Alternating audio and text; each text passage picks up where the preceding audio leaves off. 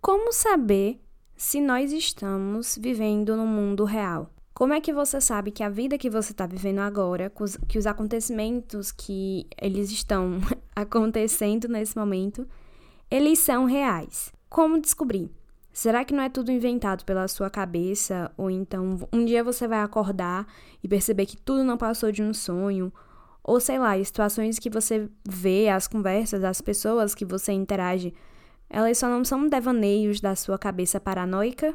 É louco quando a gente para pra pensar nisso, porque parece que eu tô falando aquela teoria do Pokémon de que o Ash tá tudo vivendo a história de Pokémon na cabeça dele, ele vai acordar de um sonho, vai acordar de um coma. Ou então que eu tô vivendo a história de Matrix. Mas volta e meia, algumas situações que aconteceram no passado, na minha vida, eu imagino que as de vocês também, ficam na minha cabeça com um sentimento. Isso realmente aconteceu? Isso foi inventado pela minha cabeça maluca? Ou isso realmente existiu? Para Eva Borges, esses questionamentos eles precisam existir. Ela foi absolvida pelo juiz da morte do seu padrasto, tendo sido considerada a principal suspeita e a principal realizadora do ato. E ela acaba de ser liberada do hospital psiquiátrico em que ficou internada durante um tempo e está de volta ao convívio social da sua cidade natal, onde morou sua vida inteira. E ela está tentando se readaptar a essa nova realidade, tentando se reconectar com amigos antigos, quando uma série de suicídios começa a aparecer na cidade, e todos eles de alguma forma ligados a ela. Eva começa a questionar não só sua própria inocência, mas também a realidade dos atos e o mundo que a rodeia. Não é porque você não se lembra que não aconteceu. E uma vez que vários eventos traumáticos já cruzaram o seu caminho, e ela se encontra exausta, abalada emocionalmente e com a voz de uma menina dentro da cabeça dela, Eva se perde entre o que é real e o que é invenção da sua mente. E a história de Eva vai ser o que nós vamos analisar aqui hoje no Sinestesia.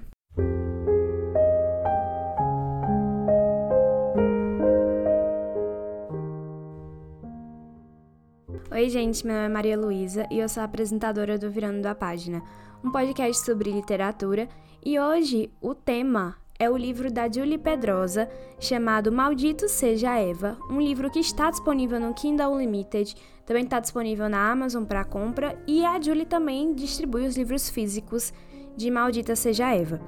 Bom, o livro eu já contei para vocês um pouco como é a história dele, né? Como é que ele acontece, a sinopse assim dele. Então ele vai focar na história da Eva, que é essa mulher que passou por um trauma bem pesado é, de ser acusada de ter matado o padrasto e ela acaba tendo alguns lapsos de memória em que ela se esquece das coisas. E isso não acontece não só é, no passado, mas acontece no presente também. Então a gente vê vários momentos da vida dela em que ela tá vivendo e ela simplesmente pisca e acorda é, em outro momento sem se lembrar do que realmente aconteceu.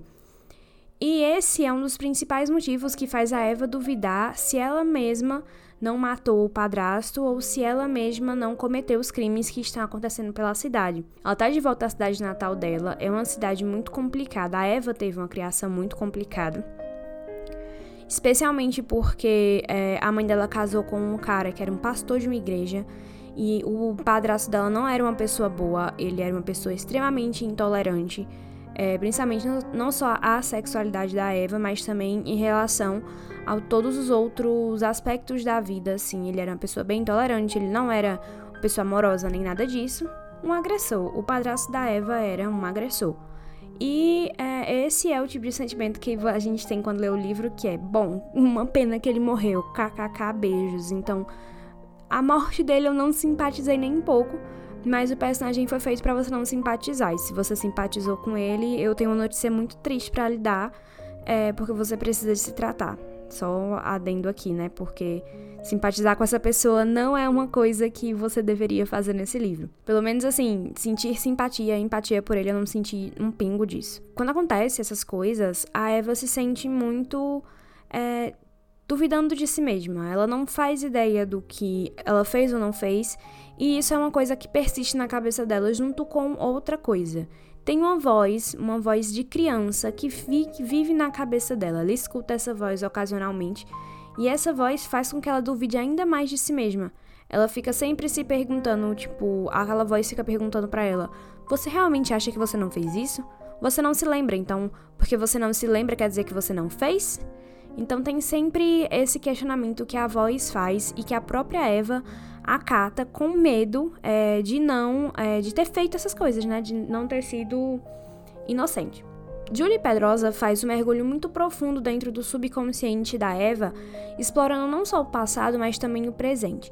A gente tem vários aspectos que são citados diretos ou indiretamente, mas que você consegue analisar ali de longe é, o tipo de ambiente em que a Eva cresceu, o tipo de ambiente e de amizades que ela tinha, e é bem doloroso acompanhar isso porque você se sente muito na cabeça do personagem, porque você tá o tempo todo na cabeça da Eva.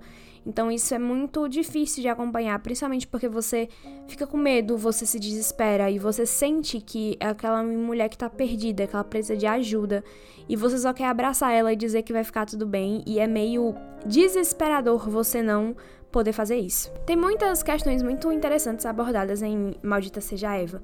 Uma delas é a intolerância religiosa, especialmente não só a homofobia, mas também é, ativistas religiosos extremos, extremistas religiosos e fanáticos, que são abordados no livro. É, eu achei muito interessante essa perspectiva que a Julie trouxe, porque isso influencia na história de certa forma diretamente. Então é um dos aspectos que me chamou muita atenção é, na, em Maldita Seja Eva uma coisa que eu também gostei muito foi a escrita da Julie. Eu já tinha lido um conto dela que é Quando as luzes se apagam, ou é Quando as luzes se acendem, eu não lembro qual é exato o nome do título. Mas é um conto de Natal muito interessante, é um conto de terror, então eu já tinha um contato com a escrita dela e fiquei muito interessada em ler mais trabalhos, por isso eu li Maldita Seja Eva.